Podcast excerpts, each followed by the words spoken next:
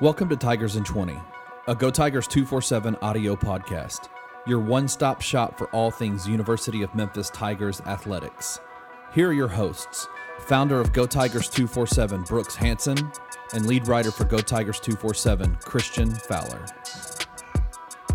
Welcome back, everyone, to this week's episode of Tigers in 20. I am your host and lead writer, Christian Fowler, and typically I am joined by Go Tigers 247 founder Brooks Hanson, but this week he is sidelined uh, with some sickness. So joining me this week is Go Tigers 247 digital content creator Kenny Stubblefield. Kenny, you excited to be here this week? Yeah, man, it's it's interesting because normally I'm the guy behind the microphone or behind the camera. Um, editing everything. So this is a very unique experience for me actually being in uh, you know on the microphone here tonight. But yeah, I'm excited, man. It's going to be a fun night. Um, Brooks is uh, Brooks is struggling, but you know we had to step in and and and keep uh, keep the fans happy with our with the content that we're putting out. So, like you said, Kenny, you're typically behind the camera, uh, behind the microphones, behind the setup and everything. But this week you are on the broadcast. You're going to be talking with us, and actually on Saturday you got to be on the field for Memphis first Ole Miss and the Tigers' 15 to 10 victory on the sidelines, taking video, taking pictures, taking in all the sights and the sound from a pretty exciting game. Kenny, that was your first game getting the cover as far as a Memphis game. What was that experience like for you? Kind of walk us through uh, your Saturday and, and how everything went for you. Yeah, it was surreal, man. Um, it was really, really a cool experience because, you know, obviously, I think um, with it being the opening game of the year, uh, the Tiger fans came out in droves. I mean, Tiger Lane was incredibly packed. Um, the Tiger Walk at 8:30 in the morning was was was pretty intense. I mean, it was there were so many people there, um, and so being down there on the field, I've been to. I mean, I'm from Memphis, so I've been to uh, hundreds of University of Memphis football games. But being on the field and being able to cover it was a was an incredibly unique experience because I got to uh, to see uh, the fans and to see the the intensity of the crowd um, while while being on the field. And I'm telling you what, Christian, it is loud down there. Uh, the fans were unbelievable, and the cool part for me was that you looked up. And there was just a small little spattering of red in the crowd on on Saturday. It was, I would say, eighty five percent, ninety percent blue and that was really really cool. And yeah, so it was just a really fun experience down there, man. It was loud. Um, it was awesome, um, and I got to uh, you know just have a lot of fun down there. Absolutely, you know you hit on a couple key things there. It was definitely loud. You know, from up in the press box, the noise is muffled a little bit, but you can tell when a game is intense and when a game is loud. Uh, I definitely point back to the UCF game last year. You know, the 31-30 victory for for UCF in their second half comeback, but that game was probably the loudest of last season, and this Ole Miss game was was right up there with that. Um, and Kenny, you did have an interesting run in with Patrick Taylor. Why don't you tell everybody about that real quick? Yeah, so I was down there on the field and and trying to get as close as I can. Obviously, with ABC and the the ABC cameras there, um, they they had kind of pushed the media back a little bit, the photographers on the ground back a little bit, so that uh, the camera, the sideline cameras could go back and forth, run back and forth, um, and it was actually really cool. They, the, all those guys were incredible. They were, you know, everybody was working well, um, uh, trying to get the best shots for their organizations that they were working for. But um, so I was standing on the sidelines, and there was a play where. Patrick uh, got the ball. I think I can't remember if it was on a on a handoff or if it was on a screen pass from Brady off to the left towards the Tigers bench, and he caught the ball or, or received the ball and started running up the field and then kind of took a detour off to the left because off to the sideline so that um, you know to get out of bounds. And he headed straight for me. And I was filming I saw him coming at me through my lens my lens my viewfinder and I, I saw him coming I was like oh my god so I stepped to the left real quick and tried to grab him by you know with my right arm that guy is a monster. Um, he is about as solid um, and big. I don't. I genuinely. I think I texted you, Christian, during the game, and was like, I don't know how people tackle him. Um, if he lowers his shoulders and and gets low and puts a hurt and, and just and creates contact with people. I don't know how I don't know how they get him down to the ground. There's not I don't know if there's one person in this game that could that could take him down one on one. I mean, he is just a big, big man. Yeah, and for those who don't know, you're a pretty big dude yourself, so it's not like it was me out there, you know, running next, running into Patrick Taylor. You're you're much bigger than me, so uh, I think that's that's a testament. Pa- Patrick Taylor's 6'3", 230. I don't. I think you're exactly right. I don't think anybody wants to tackle that on a weekly basis or on a play to play basis at all.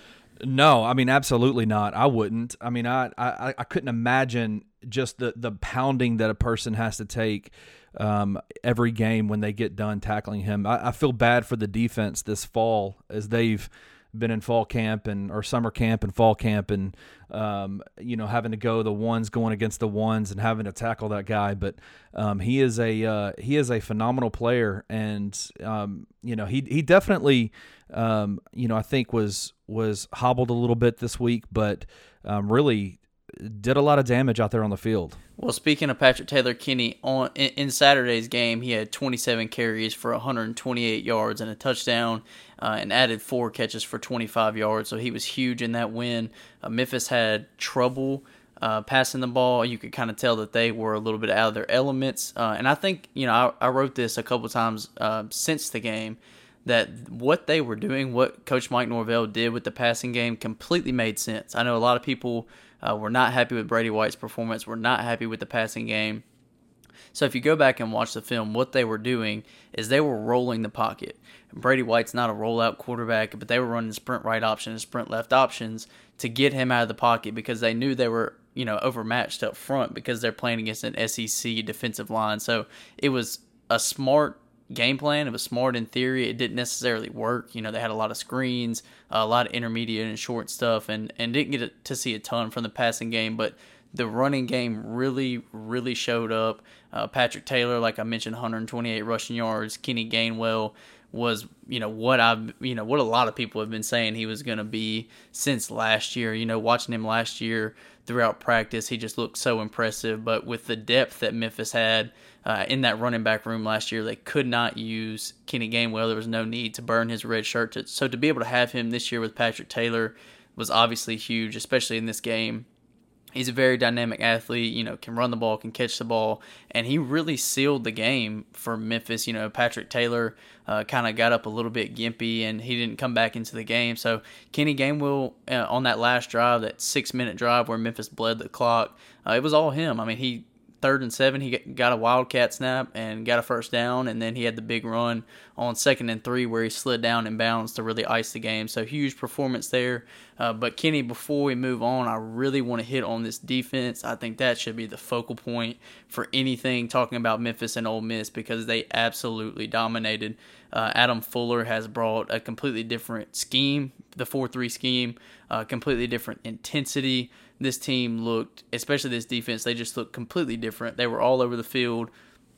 They've done they did things on Saturday that they, that they have never done under Chris Ball. They were you know running stunts on the defensive line, blitzing guys from uh, pretty much everywhere on the field. Even La'Andre Thomas got a sack uh, off of a safety blitz. So the defense stood up, and I know Ole Miss isn't the same offense that they were last year with no AJ Brown, no DK Metcalf, no Jordan Ta'amu, so it wasn't the same offense. But uh, you would expect any Ole Miss offense with Rich Rodriguez as offensive coordinator to put up more than 10 points and 174 yards. But Memphis's defense did not allow that. Uh, they played well in the secondary, which they did not last year. Uh, the front seven was incredible. J.J. Russell was all over the field. Uh, O'Bryan Goodson played very well until he went down. Joseph Dorceus, and then the all-important safety from Bryce Huff to really ice the game and give the ball back to the offense. So uh, we just have to give a you know a shout out to that defense and to Adam Fuller because uh, they really look like they could be one of the best defenses in the American this year if they continue at this pace. I wanted to ask you a question, Christian, about the defense and how it impacted the offense. Um, do you think that um, seeing, I mean, because it, it was very clear very quickly that the Tigers' defense was playing at a really high level. Um, you know, the first two uh, offensive possessions for Ole Miss, I mean, they they were they were, uh, I think they had negative 15 yards within in the first two um, offensive possessions. Um, do you think that um, that Norvell saw the way that the defense was playing um, in those first couple of in the first quarter, especially, and and changed up his offensive scheme a little bit um, in order to you know knowing that hey this is probably going to be a low scoring game? Well, I think that's honestly the game plan that they came into the game with because they knew they run, wanted to run the ball. They did not want to give Ole Miss's offense a chance to get hot uh, because especially with you know a spread offense like Ole Miss under under Rich Rodriguez with you know still having plenty of talent with Scotty Phillips, Jerrion Ealy, Elijah Moore, uh, Octavious Cooley. So they still have plenty of talent. Um, so I think they really wanted to run the ball from the beginning of the game uh, to be able to keep the ball away from Ole Miss. It was really a game of keep away the whole time. If you you know if you watch the game, you could tell that neither team wanted to give uh, the other team the ball back because they both were a little bit wary of the offenses. So I think that was the game plan the whole time. I don't think it necessarily changed, but the offense did. They they executed well in the running game. Uh, the offensive line struggled a little bit in pass protection, but as far as the game plan, I think that was it from the beginning. I think they wanted to grind out the clock, uh, keep the ball away from Ole Miss, and play good defense, and that's exactly what they did. Uh, so tell me about Kenny Gainwell a little bit. Um, I know that last year he had a couple of, of good games. He uh, was it he played four games I think last year, so that he didn't lose his uh, his ability to redshirt for that year. Um, but you've seen him throughout the summer, throughout the fall camp, throughout everything. Were you surprised to see the the? It seemed like there was a massive jump in in what he was able to do out there compared to last year. Um, I know Darrell Henderson isn't here this year, but were you surprised at how effective Kenny Gainwell was? Not at all. Like I said, I've I've been watching Kenny since he came in last fall, and he just he looked like he grasped the game so well, which is rare for a freshman, especially someone trying to play a role like like Tony Pollard is the role that he was filling. So you're having to learn two positions. You're learning that slot receiver uh, and running back. They they call it the tailback in the offense, but you're really playing two positions. You're playing slot receiver and running back. Uh, so he really grasped the offense really quick. He was a high school quarterback, and as we know, you have to be a smart player to to play quarterback at any level. So he came in, understood the offense, especially in a Mike Norvell offense. That's not easy, but Kenny Gainwell picked it up. They knew he was capable. I don't think under different circumstances he would have redshirted last year. Say if Darrell Henderson wouldn't have been there, or if they would have been, you know, if one of the running backs would have gotten hurt. I don't think he would have redshirted last year because I was, I think he was ready to go at this point last season. It was just with having so many guys, they didn't want to burn his red shirt. So I was not surprised by his performance at all. I knew they wanted to get him the ball in space because he is a great playmaker. Uh, he really has great lateral ability, great vertical ability, great balance. There's really not too many too many negatives to Kenny Gainwell's game at all. So I was was I impressed? Yes, because you know for him to come out and have 118 yards on 20 touches is is definitely impressive. But I was not surprised because he is that caliber of player, and I think he showed uh, uh, you know a national audience the type of player that he can and more than likely will be at Memphis for the coming years. All right, last question for me about football. Um, because I am I'm a basketball guy. I don't know a, I didn't know a whole lot about the new players that were coming to the team this year. Um, Christian, you are the the the the football guru of the Go Tigers two four seven team. Um, so I wanted to ask you one last question about one player, um, and it was uh, La'Andre Thomas. Um, tell me about him. Like uh, he was everywhere, and he hit as a safety. He hits incredibly hard. Um, I know he he got that targeting penalty very early on in the in the first half and and had to leave the game, but Tell me what can Tiger fans expect from him this year?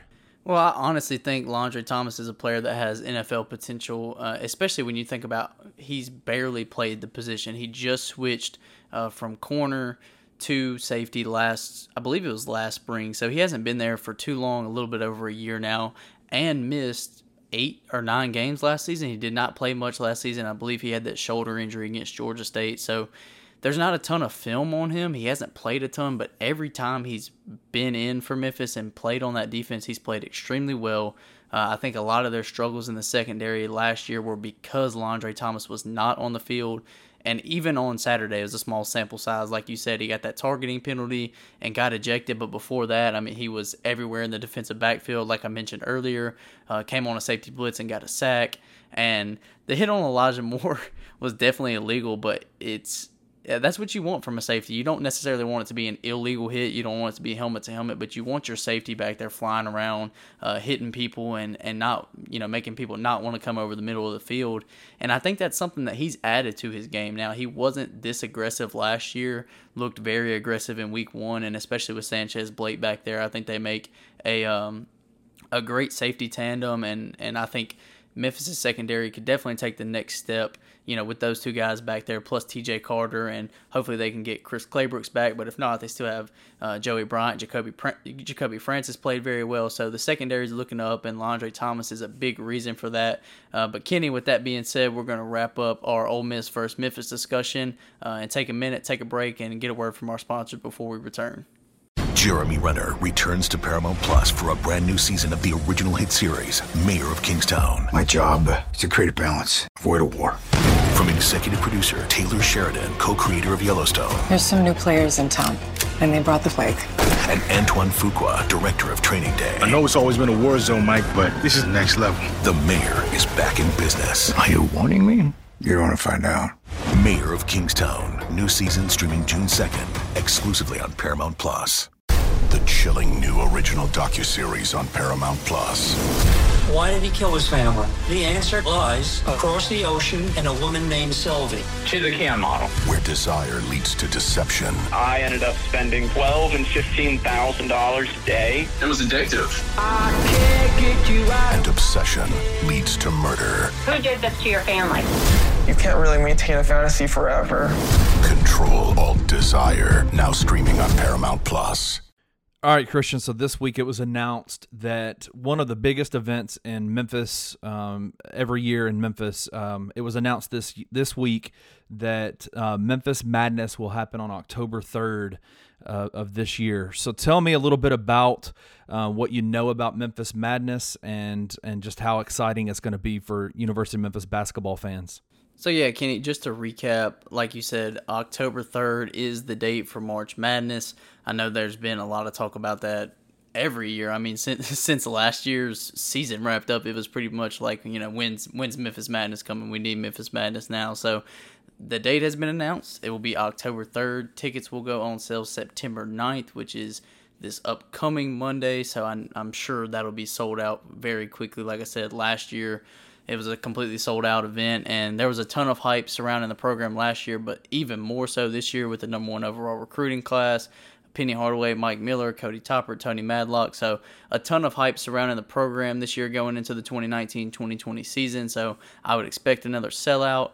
And as far as visitors, Kenny, there was a visit announced this week from five star guard Jalen Green, who said he would take his second official visit to Memphis October 2nd through the 5th. He actually took his first official visit to Memphis his junior year, September 13th of last year, alongside five star RJ Hampton, who's now uh, playing overseas, and James Wiseman, who is now um, you know proposed Memphis starting center for this year. So uh, he's coming on a second official visit. It'll be during Memphis Madness, and then Chris Moore as well, who was supposed to take his official visit August 31st, which would have been this past Saturday for the Ole Miss game, actually moved his visit uh, for Memphis Madness specifically. So a couple of visitors announced already, like me and Brooks have talked about over the past few weeks, because I feel like we've hit on Memphis Madness pretty much every week over the past month. There definitely be more visitors. I would expect Memphis to get just about you know every target for the rest of the way, you know, with um, with Mady Sissoko already announcing his visit starting today, starting on uh, Tuesday, um, and Jaden Springer already announcing his visit later on in September. I think any other targets that they're going after uh, will more than likely be here for Memphis Madness if they can get them on campus. So that's just a quick overview. We don't have a, you know, there's not a ton of details yet. Uh, it will certainly be a fun event like it is every year three point contest, dunk contest, uh, skills challenges with the men's and women's basketball team. So it'll be a huge event. I could pretty much promise you it'll be sold out. Uh, not gonna take a guess on performers like like some people like to, um, but I'm sure you know Penny Hardaway and the the SIDs and the athletic staff will put together uh, you know some great performers and and it'll be a spectacle like it always is. So I want to ask you a question. Um, there's going to be three different events going on, um, basketball wise, that night. Um, they're going to there's going to be the skills competition, the three point competition, and the dunk contest. Um, do you want to, Christian Fowler? Do you want to in September uh, want to make a guess on who's going to win those competitions? Ooh, that is tough, but yeah, that's it sounds like fun. So, Kenny, I'll start with the dunk contest. And me and you have actually got to witness a dunk contest that Precious Achiuwa and James Wiseman were both in at uh you know at the McDonald's All American events. They did a dunk contest before the game, uh, and you and I both got to watch that. So I would assume uh, that both of those guys will be in the dunk contest alongside other guys. You know, obviously not sure yet. Boogie Ellis could compete. I mean, basically anybody on this team, other than probably uh, Alex Lomax, who who's not a known dunker, could compete in this dunk contest. I'm sure Jaden Hardaway will be in there. Ryan Boyce will be in there. So I'm gonna give my nod to James Wiseman just because of what I've seen him do in dunk contests. Uh, at the McDonald's All American game, he jumped from the free throw line after like three steps, and he did all types of crazy dunks. But so did Precious Achiuwa. I think that one could go either way. But my early my early favorite, I want to go ahead and put my odds on James Wiseman. Three point contest. It was interesting, Christian. It was interesting at the McDonald's All American game this past year James didn't make it into the into the finals, and it was because he didn't cleanly dunk a dunk that a seven foot one player should not even be trying to do. But he made it look so effortless. The I think it was uh, Trendon Watford took the ball on the on the baseline. James was behind him. Trendon took the ball, dribbled once, tossed it off the side of the backboard, and James tried to windmill it from the side, from almost behind the backboard. And it went in, but it wasn't clean. But it's one of those kind of dunks that that you see that people forget sometimes that James Wiseman is seven foot one doing that. The athleticism that it takes to move a seven foot one body in that way is unreal. And so if he can perform and and and cleanly dunk one that that dunk that we saw at McDonald's, James Wiseman definitely can win the dunk contest. Oh yeah, I'm right there with you. Like I said, I I was impressed from what I've seen, so that leads to him being my pick. Uh, and then going on to the three point contest, I think there's three guys that could really compete for that, and that would be Tyler Harris, Boogie Ellis, and Lester Quinones. That's a tough one. That really is a tough one. Those are three really good shooters. Uh, that I, and this is all off assumption. I don't know who's going to be in these contests yet, but uh, I would, you know, those are Memphis's three best shooters. So we'll just say that um, if they're in it, I'm going to take Lester Quinones just because he, I think he has such a pure shot. But that one is such a toss up because Boogie Ellis is a great shooter, Tyler Harris is a great shooter, and Lester is a great shooter. So I'm going to go with Lester on that one. And then skills comp that one's tough too because that is the one where they do uh, men's basketball team and women's basketball team. Uh, I'm gonna say that my two early favorites for that definitely Damion Baugh, just because he is so skilled with the ball in his hand, uh, and Alex Lomax because he competed in it last year and did very well. So those are my two for the skills competition. I would say either Alo or Damion Baugh, uh, and whoever they're paired with. Like I said, they usually do that competition tandem with a women's basketball player. So don't know who they'll be paired with. Don't even know if they'll do the competition. But if they do, uh, I would say either I would either take Damion or Alex for sure. Yeah, I think I'm gonna have to agree with you on the three point shooting contest, um, and I think the reason why is because um, Lester's shot has very little fat to it. Um, he doesn't. There's not a lot of movement to when he gets the ball to when he shoots it. It's very quick, very um, minimal amounts of movement of his hands and the ball. It just literally is at his chest and boom, it's up. And he has a very, very, very clean stroke. So, yeah, I'm going to have to agree with you. I think Lester will probably win it, um, but it's going to be a, I mean, Tyler and Boogie especially, they are. Um, uh, they are incredible. Um, they are incredible shooters, and they're going to be they're going to be right there with him. But I'd have to give my nod to uh, to Lester on that, and I'll agree with you on on uh, and Alex. I, uh, you know, whoever they pair up with with the Tigers, uh, with the the women's players, but um, both those guys are are incredibly skilled and um, they're point guards for a reason.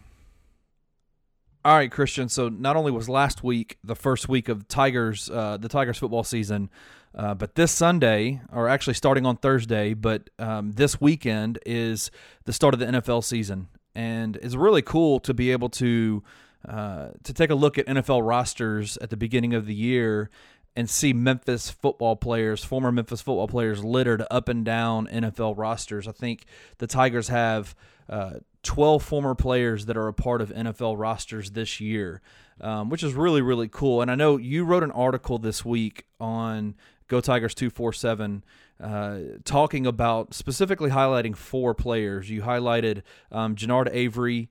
Um, you highlighted uh, Darrell Henderson, Tony Pollard, and um, Anthony Miller.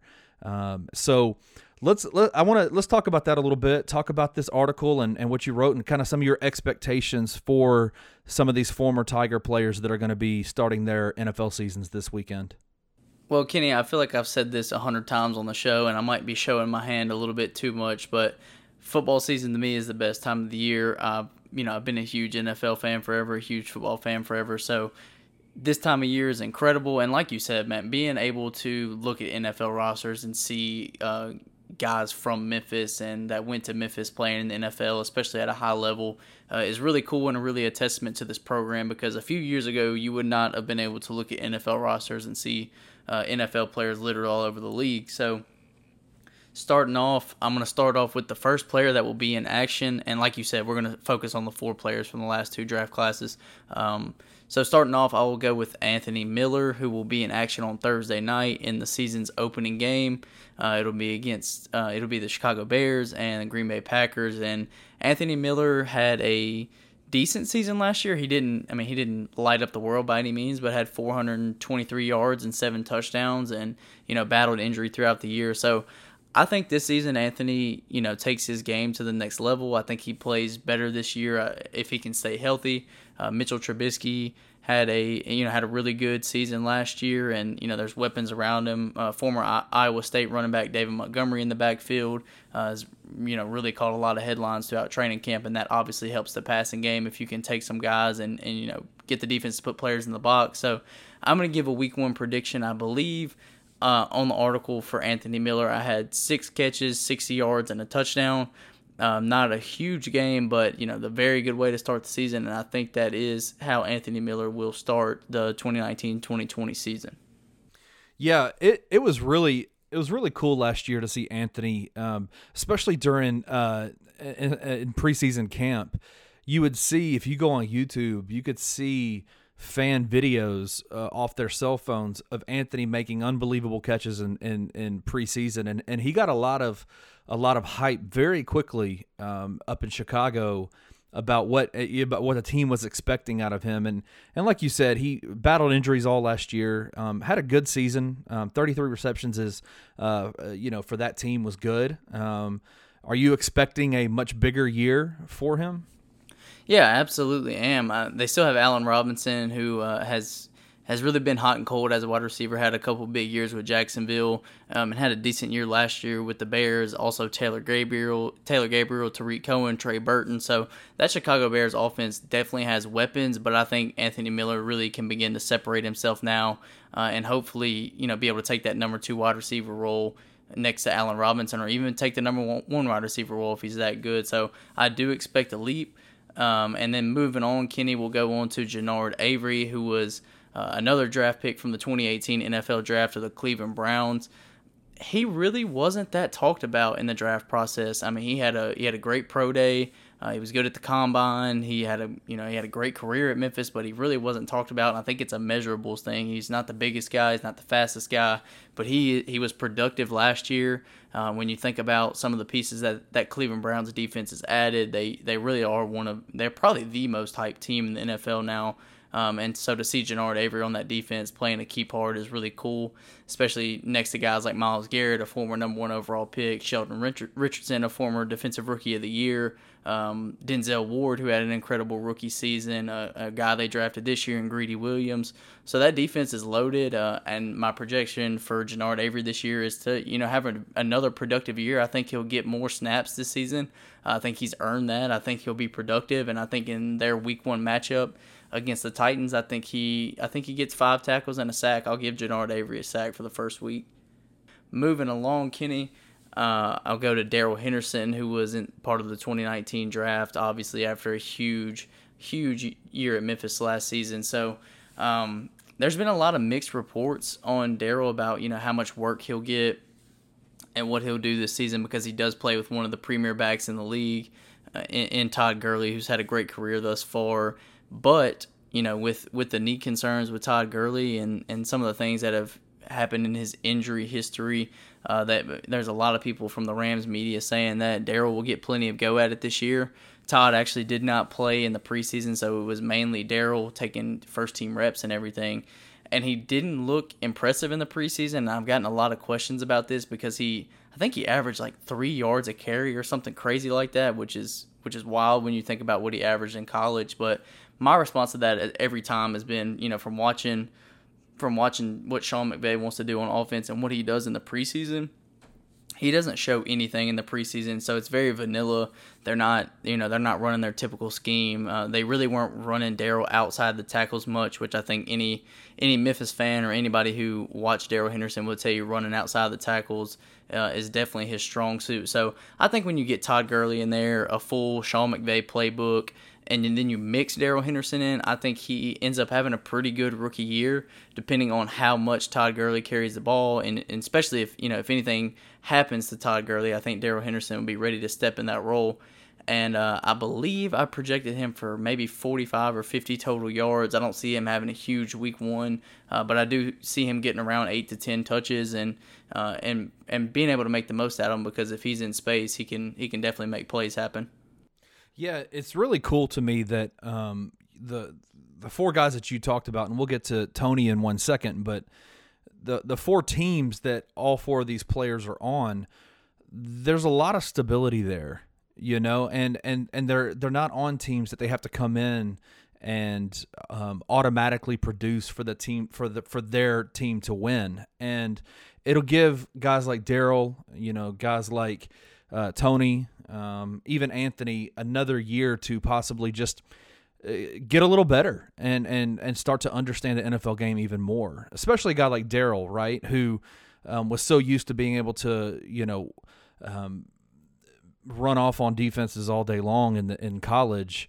Um, the team is the LA Rams are going to be good this year. They were good last year. They're going to be good this year and um, it, I think I think it's going to give Darrell a little bit more time to to get acclimated to the to the NFL game and, and find his niche. Yeah, absolutely. I mean, it takes time as a as a running back transitioning from college to the pros on learning how to read gaps and and learning how to read blocks and everything. So um, I think that does. I think you're exactly right there. Having Todd Gurley in front of him allows him to really learn the game uh, allow him to let his blocks develop because he's so used to just being able to use his speed. And I think you know playing like you said on stable teams with stable rotations and and good players all around you really allows you to develop your game before you go in and you know your baptism by fire and you end up losing confidence. But last one, real quick, Kenny is Tony Pollard. Oh, I know. Hey, I know you've been excited to get to this one. So oh, let's uh not only are you a Tony Pollard fan, but you are also a massive Cowboys fan. Uh, I kept that one under wraps for a long time, but uh, sorry. J- no, no, no, no. I actually like. I, I, think I said it on Twitter in the preseason game. I was like, you know, being a Cowboys fan and watching Tony Pollard is awesome. Um, so, so that is that is what I was saving for last was to talk about him. So, you know, watching him in the preseason, he played very, very well, especially for a guy who did not primarily play running back in college. Uh, to watch Tony Pollard read gaps and uh, kind of like what I was talking about with Darrell, you know, allow blocks to develop and, and see the holes and hit the holes uh, was very impressive.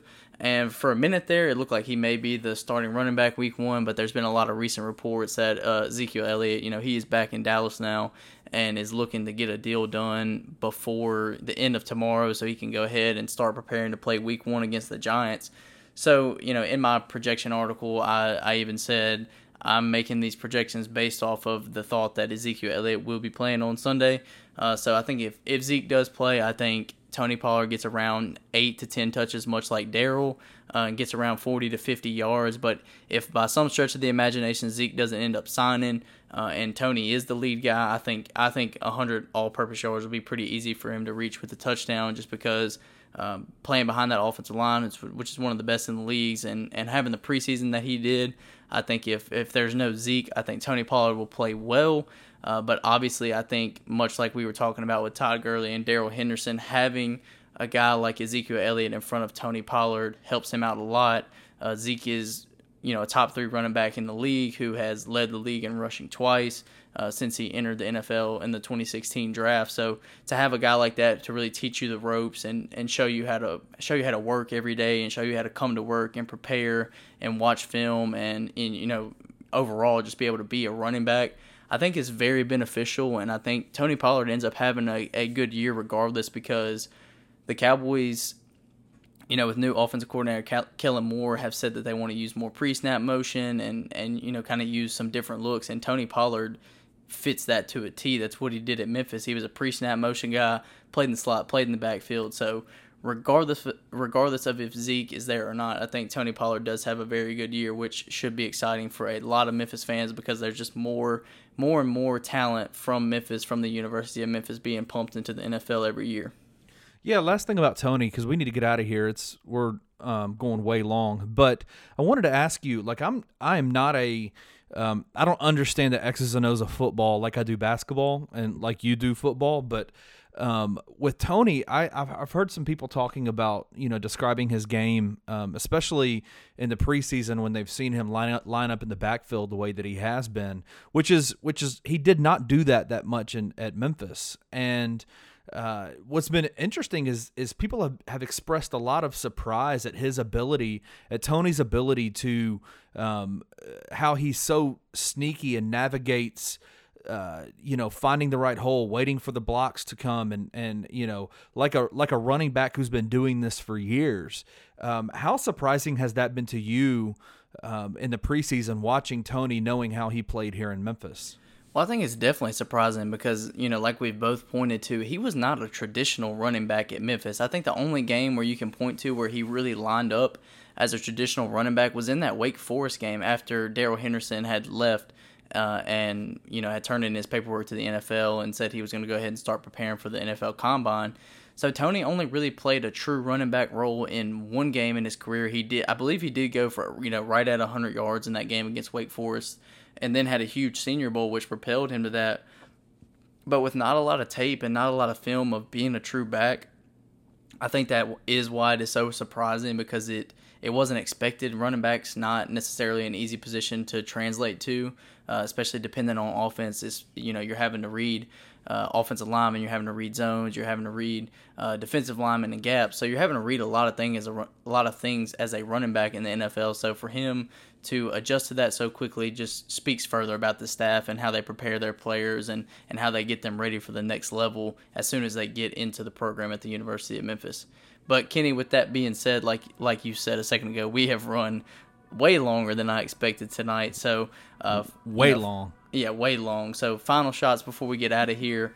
Um, make sure to head over to the site, gotigers247.com. We are turning out a ton of content right now basketball, football, uh, you name it, it's coming out right now. There's a ton of news. We are in that sweet spot of of uh, football season starting and basketball recruiting really ramping up for 2020. So a ton of good stuff over there. Uh, like we said earlier, Brooks Hanson is a little under the weather. He is uh, he's pretty sick right now, so not as much. Uh, we miss you, Brooks. We definitely miss you, Brooks. So he'll he'll be back in the next couple days. So watch for him on the VIP boards. Last thing before we get out of here, make sure to you know head over to the podcast, whether it's Apple, Stitcher, Spotify, wherever you get wherever you get your podcast. Leave a like, leave a comment. Uh, we appreciate that very much. That helps us out a lot. But with that, Kenny, uh, you got anything else? Man, I am good. Thank you for letting me do this, Christian. Absolutely, Brooks. I'm stealing your line this week. That's a wrap. Thank you for listening to Tigers in 20. If you enjoyed this episode, we would love for you to leave a comment and a rating wherever you download your podcasts. If you are interested in daily content all about the University of Memphis athletic program, please hop over to www.gotigers247.com. Articles are uploaded daily, and you can join the Go Tigers 247 family by signing up for the VIP membership for even more behind the scenes information.